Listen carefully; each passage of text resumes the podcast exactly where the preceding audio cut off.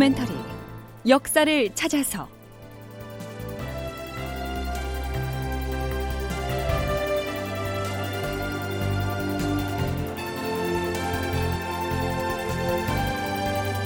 제 835편 조선인 간첩들이 들끓었다. 극본 이상락 연출 최홍준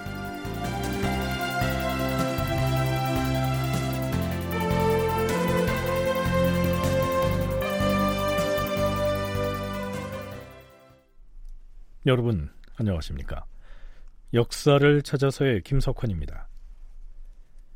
해가 바뀌어서 임진년이 저물고 계사년 정월이 됐습니다. 서기론 1593년인데요. 군사 4만을 거느린 명나라 제독 이여송은 평양 인근의 안주의 당도에서 채찰사 유성룡 등과 평양성 공격에 대한 전략을 수기합니다. 여기서 잠깐 일본군의 첩자 노릇을 했던 조선인 간첩에 대해서 언급을 하고 넘어가야 할 것 같습니다. 간첩은요, 다른 말로 간사할 간자를 써서 간민이라고도 기록에 나타나는데요. 연려실 기술에서는 유성룡의 서예집을 인용하면서 이렇게 적고 있습니다. 처음에 평양성을 점령한 소서 행장은 간민 40여 명을 모집하여 여러 갈래 길로 나누어 보내서 여러 고을을 정탐하게 하였다. 순안과 안주는 물론이고 멀리 의주까지도 간민을 보냈다. 간민들은 각 지역을 다니면서 군사의 분포와 그 형세를 탐문하여 외적에게 알려주었다. 그러면 외적은 명주나 옷감으로 보상하고 간혹 소나 말을 한 마리씩 주기도 했으므로 무지한 백성들이 무력에 마음이 끌려서 사방으로 뛰어다니면서 정탐 행위를 하였다. 평양의 인근이 이러했을진데 이미 임진왜란 초기에 일본군 치하에 들어가 버린 한양 도성은 이러한 첩자들이 더 많았겠지요. 전남대 김경태 교수의 얘기 들어보시죠. 한양은 당시에도 다른 도시와 비교할 수 없을 정도로 많은 인구가 거주하고 있었고 이들이 모두 피난을 할 수 있었던 것은 아니었습니다. 또 일본군은 상당히 오랫동안 한성을 점거했고요. 동조자 내지 첩자 노릇을 하는 자도 당연히 많았을 것입니다. 또 다른 일본군 주둔지 서울 이외 지역에도 마찬가지로 협조자들이 항상 있었습니다. 뭐 전쟁 때에는 어느 시대 어느 지역에나 이런 자들이 있었던 것 같습니다. 특별히 조선이라고 그 수가 많았던 건 아닌 것 같고요. 그보다 훨씬 많은 이들이 사실 일본군에 협조하지 않고 저항했다. 혹은 소, 소극적으로 저항했다. 이런 점들도 우리가 기억해야 될 것 같습니다. 다만 전쟁 기간 중에는 일본군 진영과 조선 진영 양측을 오가는 이중 간첩적 존재들이 있었고 이것은 그가 이중 간첩인 것을 알면서도 필요 때문에 활용되기도 했다. 물론 일본군의 회유에 넘어가서 자발적으로 일본의 첩자가 된 사람도 있었겠지만 포로로 붙잡혔다가 어쩔 수 없이 조선의 질이나 조선군의 움직임을 일본군에게 알려줬던 사람도 있었을 겁니다. 이순신이 해전에서 그러했듯이 조선에서는 적의 진영에 잡혀 있다가 도망쳐 나온 사람들은 처벌을 하기보다는 필요한 정보를 캐내는 쪽으로 이용하곤 했지요. 동북아 역사재단 이정일 연구위원회 얘기는 이렇습니다. 역시 이제 조선이 가장 따끈따끈한 현장 정보를 많이 갖고 있었다는 것이죠. 그리고 조선인들은 조선 간첩 와서 잡으면 뭐 이 사람들 통해서라도 또 정보를 또 대거 얻을 수도 있고 그렇기 때문에 오히려 주회인들에 대해서는 이 사람들 막 처벌하고 이런 것만이 아니라 어, 니들 용서해 준다. 그렇게 해서 계속 이제 그 조선에서는 그 유화책 그리고 회유책을 쓰죠 사실. 예, 그래서 특히 이제 명한테도 얘기하는 게 어, 만약에 이 돌아섰다 다시 돌아오는 사람들 아니면 심지어는 간첩 활동한 사람도 명군이 하나 좀 증명서 써줘 그거 뿌릴게. 그러면 명분이 보증해 주니 간첩 활동했어도 괜찮아. 돌아와. 하면 돌아올 거다. 예, 그렇게 해서라도 이 사람들을 막으려고 그러거든요. 네, 이정일 연구위원이 거론한 주회의는요. 적군에 사로잡혔다가 도망쳐 나온 사람을 일컫습니다. 그러니까 이 시기 조선군과 일본군, 거기에 명나라군까지 가담해서 치열한 첩보 작전을 벌였음을 알 수가 있죠.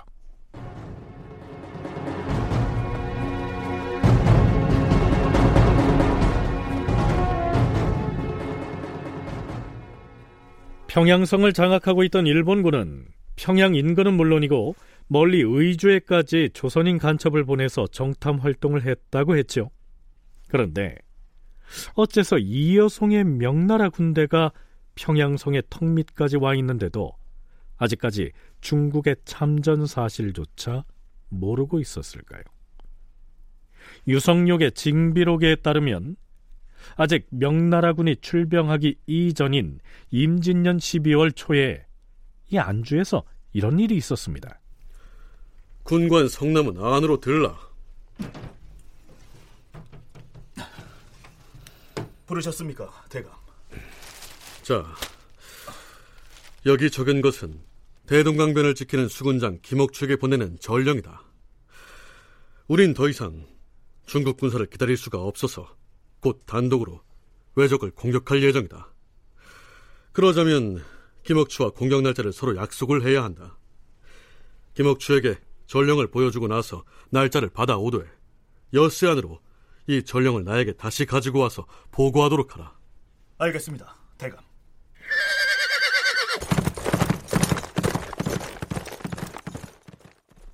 그랬는데 엿새가 지나고 열흘이 다 되도록 전령은 돌아오지 않았죠.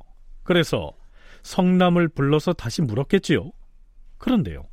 성남에 하는 말이 이렇습니다. 대감, 벌써 며칠 전에 수군장 김옥추와 날짜를 약속하고 나서 강수군인 김성량에게 전령을 주면서 대감께 전해드리라고 했습니다. 뭐라? 그럼 김성량 그자는 왜 아직 내게 전하지 않은 것인가? 당장 그자를 잡아오너라! 그래서 성남이 군관인 김성량을 찾아갔는데 그는 때마침 동료 군관들과 소고기 잔치를 벌이고 있었습니다. 전령 심부름을 보냈던 바로 그 김성량이 어느 날 소 한 마리를 끌고 군영에 나타나서는 동료 군관들끼리 고기 잔치를 벌이고 있었다는 것이죠. 자, 먹어 먹어 먹어. 고기냐 이게? 아니, 김성량! 넌 어찌하여 전령을 제대로 전하지도 않고서 여기서 고기 잔치를 벌이고 있는 것이냐? 그리고 지금 잡아먹고 있는 이 소는 대체 어디서 난 것이냐? 아, 이거 말입니까? 이 소는 원래 내가 기르던 소인데 친족집에 맡겨놨다가 지금 되찾아와서 그 전령은 어찌했느냐? 저, 전령 아, 전령은 그러니까 그것은 저... 김성량 저놈을 즉시 포박해서 유성룡 대감께 데리고 가라. 유성룡은 김성량이라는 그 군관을 국문하도록 명합니다.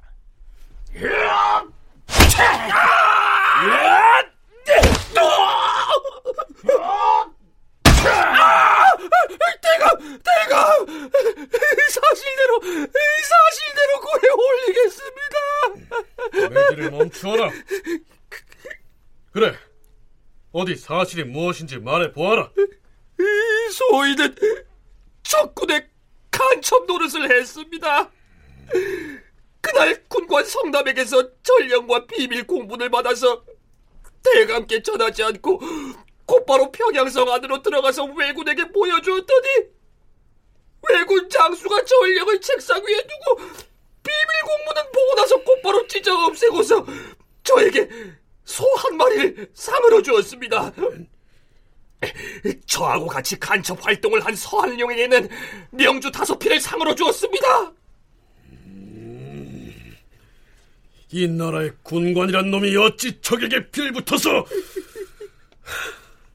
그래서 네 놈이 성을 나올 때 왜군 장수가 뭐라고 하더냐 또다시 다른 비밀을 탐지해서 보름 안으로 보고하기로 약속을 한 다음에 성을 나왔습니다. 이런 왜적의 간첩 노릇을 하는 자들이 너 하나뿐은 아닐 터인데 몇 사람이나 더 있느냐 대략 40여 명쯤 되는데 순안, 고하, 강서 등 여러 군사 진영에 흩어져 있으며 숙천, 안주, 의주에 이르기까지 침투하지 않은 곳이 없습니다. 또한 비밀을 탐지하는 대로 곧장 보고하게 돼 있습니다. 여보라! 저자로부터 외적의 간첩 활동을 해온 자들이 누구누구인지 파악해서 그 명단을 작성하고 우리 군사가 주둔하고 있는 각 진영에 통보하여 모두 체포하게 하라! 예. 이렇게 해서 각 지역의 진영마다 간첩 색출 작전이 벌어졌고 덜어는 잡아내기도 했으나 덜어는 도망치는 바람에 놓치기도 했다고 적고 있습니다. 여기에서 간첩 노릇을 한 김성량의 신분을 군관이라고 했는데요. 군관은 장수의 지위를 받아서 그 명령을 수행하는 지금의 장교 계급에 해당하는 무관이죠. 바로 그 군관들이 일본군의 간첩이 돼서 진영마다 침투해 있었다니. 뭐 놀랍지 않습니까? 김성량 저자를 성문 밖으로 끌고 나가 목을 베어라. 자, 그런데요. 이런 일이 있고 나서 얼마 있지 않아 이여송의 명나라 군대가 평양성을 치기 위해서 조선에 온 겁니다. 유성룡은 징비록에서 이렇게 적고 있습니다. 이런 일이 있은 지 얼마 안 돼요. 명나라 군사가 왔는데 그럼에도 평양성의 외적은 그 사실을 알지 못하였다. 아마도 간첩의 무리가 놀라서 흩어졌기 때문일 것이다. 이것은 우연한 기회로 이루어진 것이다. 하늘의 도움이 아닐 수 없다. 이 외에 선조 수정실록에도 비슷한 기사가 올라 있습니다. 이때 왜군의 첩자들이 사방에 흩어져 다녔는데 유성룡이 안주에 있을 때 몇 사람을 찾아내어 목을 베어 죽이고 모든 군사 진영의 감찰을 엄밀히 하도록 하였다. 그리하여 명나라 군사가 평양성 인근의 순안에 이르렀음에도 외적은 전혀 모르고 있었다.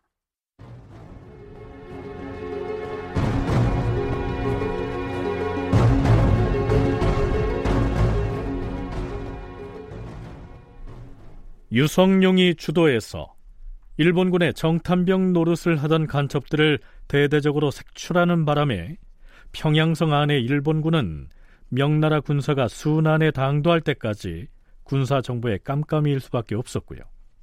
조선으로부터 그러한 보고를 받은 이여송은 철저하게 이 점을 이용하려고 합니다. 명나라 황제께서는 그대 나라 일본국이 중국과 화친하는 것을 이미 허락하였소. 황제 폐하께서 보내신 유격 심유경이 화친 사절단을 이끌고 곧 평양성 안으로 들어갈 것이니 성문을 열고 영접하도록 하시오. 자, 이러한 통지를 보내면 소서 행장은 반색을 하겠지요. 자, 중국 황제가 보낸 화친 사절이 곧 성문 앞에 당도할 것이라고 하니 성문을 열고 맞이하라.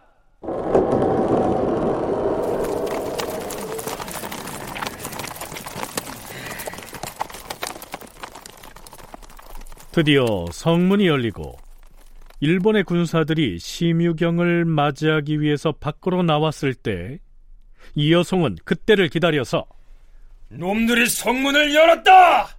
모두 성 안으로 돌격하라!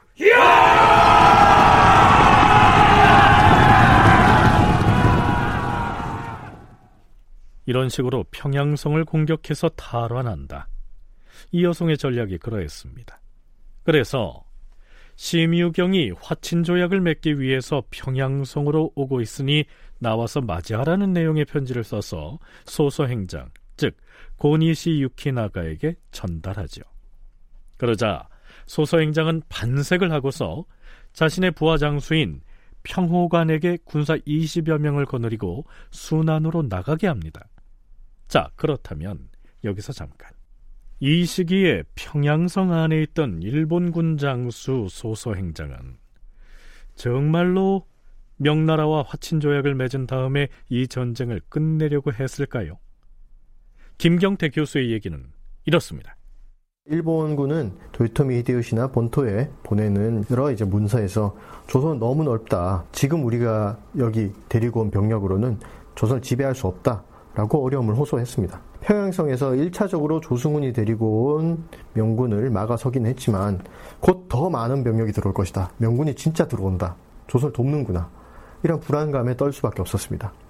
그에 더해서 이제 겨울이란 계절이 찾아오자 더 이상 이제 전진이나 전투 포기하고 지금 현재 주둔하는 지점만을 지키기로 했습니다. 움직이지 않고 있었죠.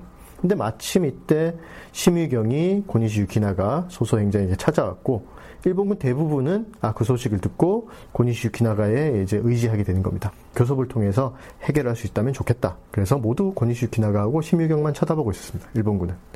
근데 이호성은 심유경의 노선 무시하고요. 전투를 감행하기로 했습니다.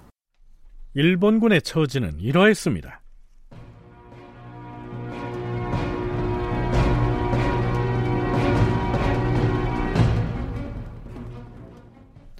계산연인 선조 26년 정월 초하루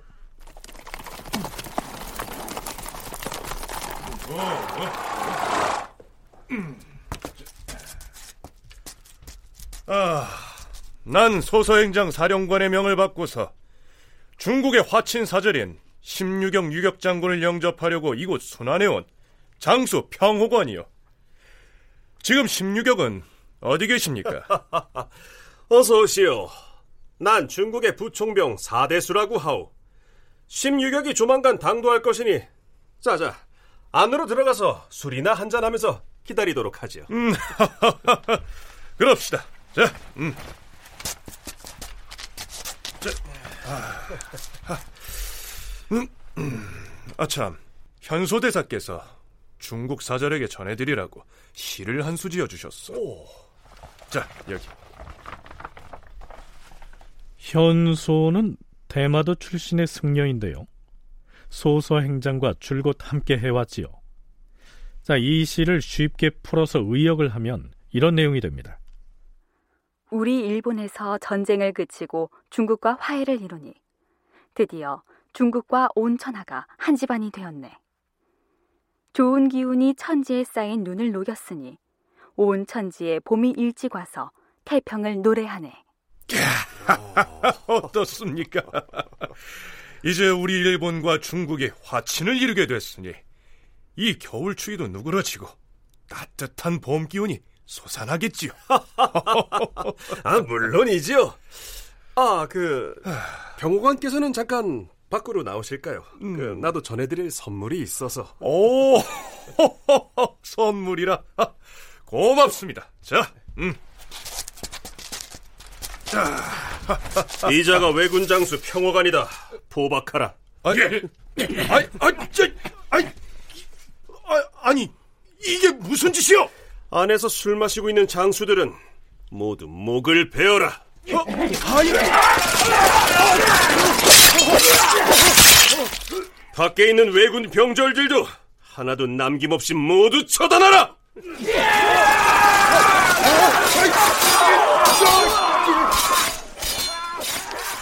명나라의 사대수 총병은 외인들을 유인하여 같이 술을 마시다가 미리 잠복해 있던 군사를 움직여서 닥치는 대로 공격하였다. 일본 장수 평호관을 사로잡고 그를 따라온 병졸들도 거의 다 베어 죽였다. 어떻게 됐느냐?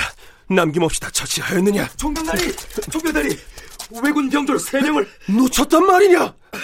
예, 세 놈이 빠져나가 도망을 쳐버렸습니다. 아, 이건 낭패로구나.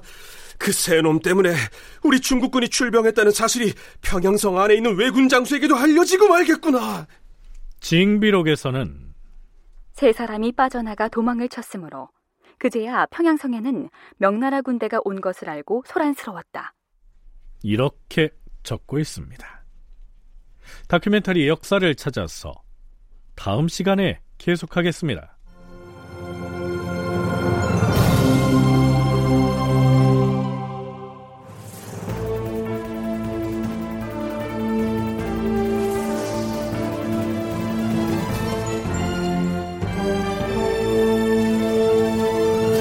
다큐멘터리 역사를 찾아서 제 835편 조선인 간첩들이 들끓었다. 이상락 극본 최용준 연출로 보내드렸습니다.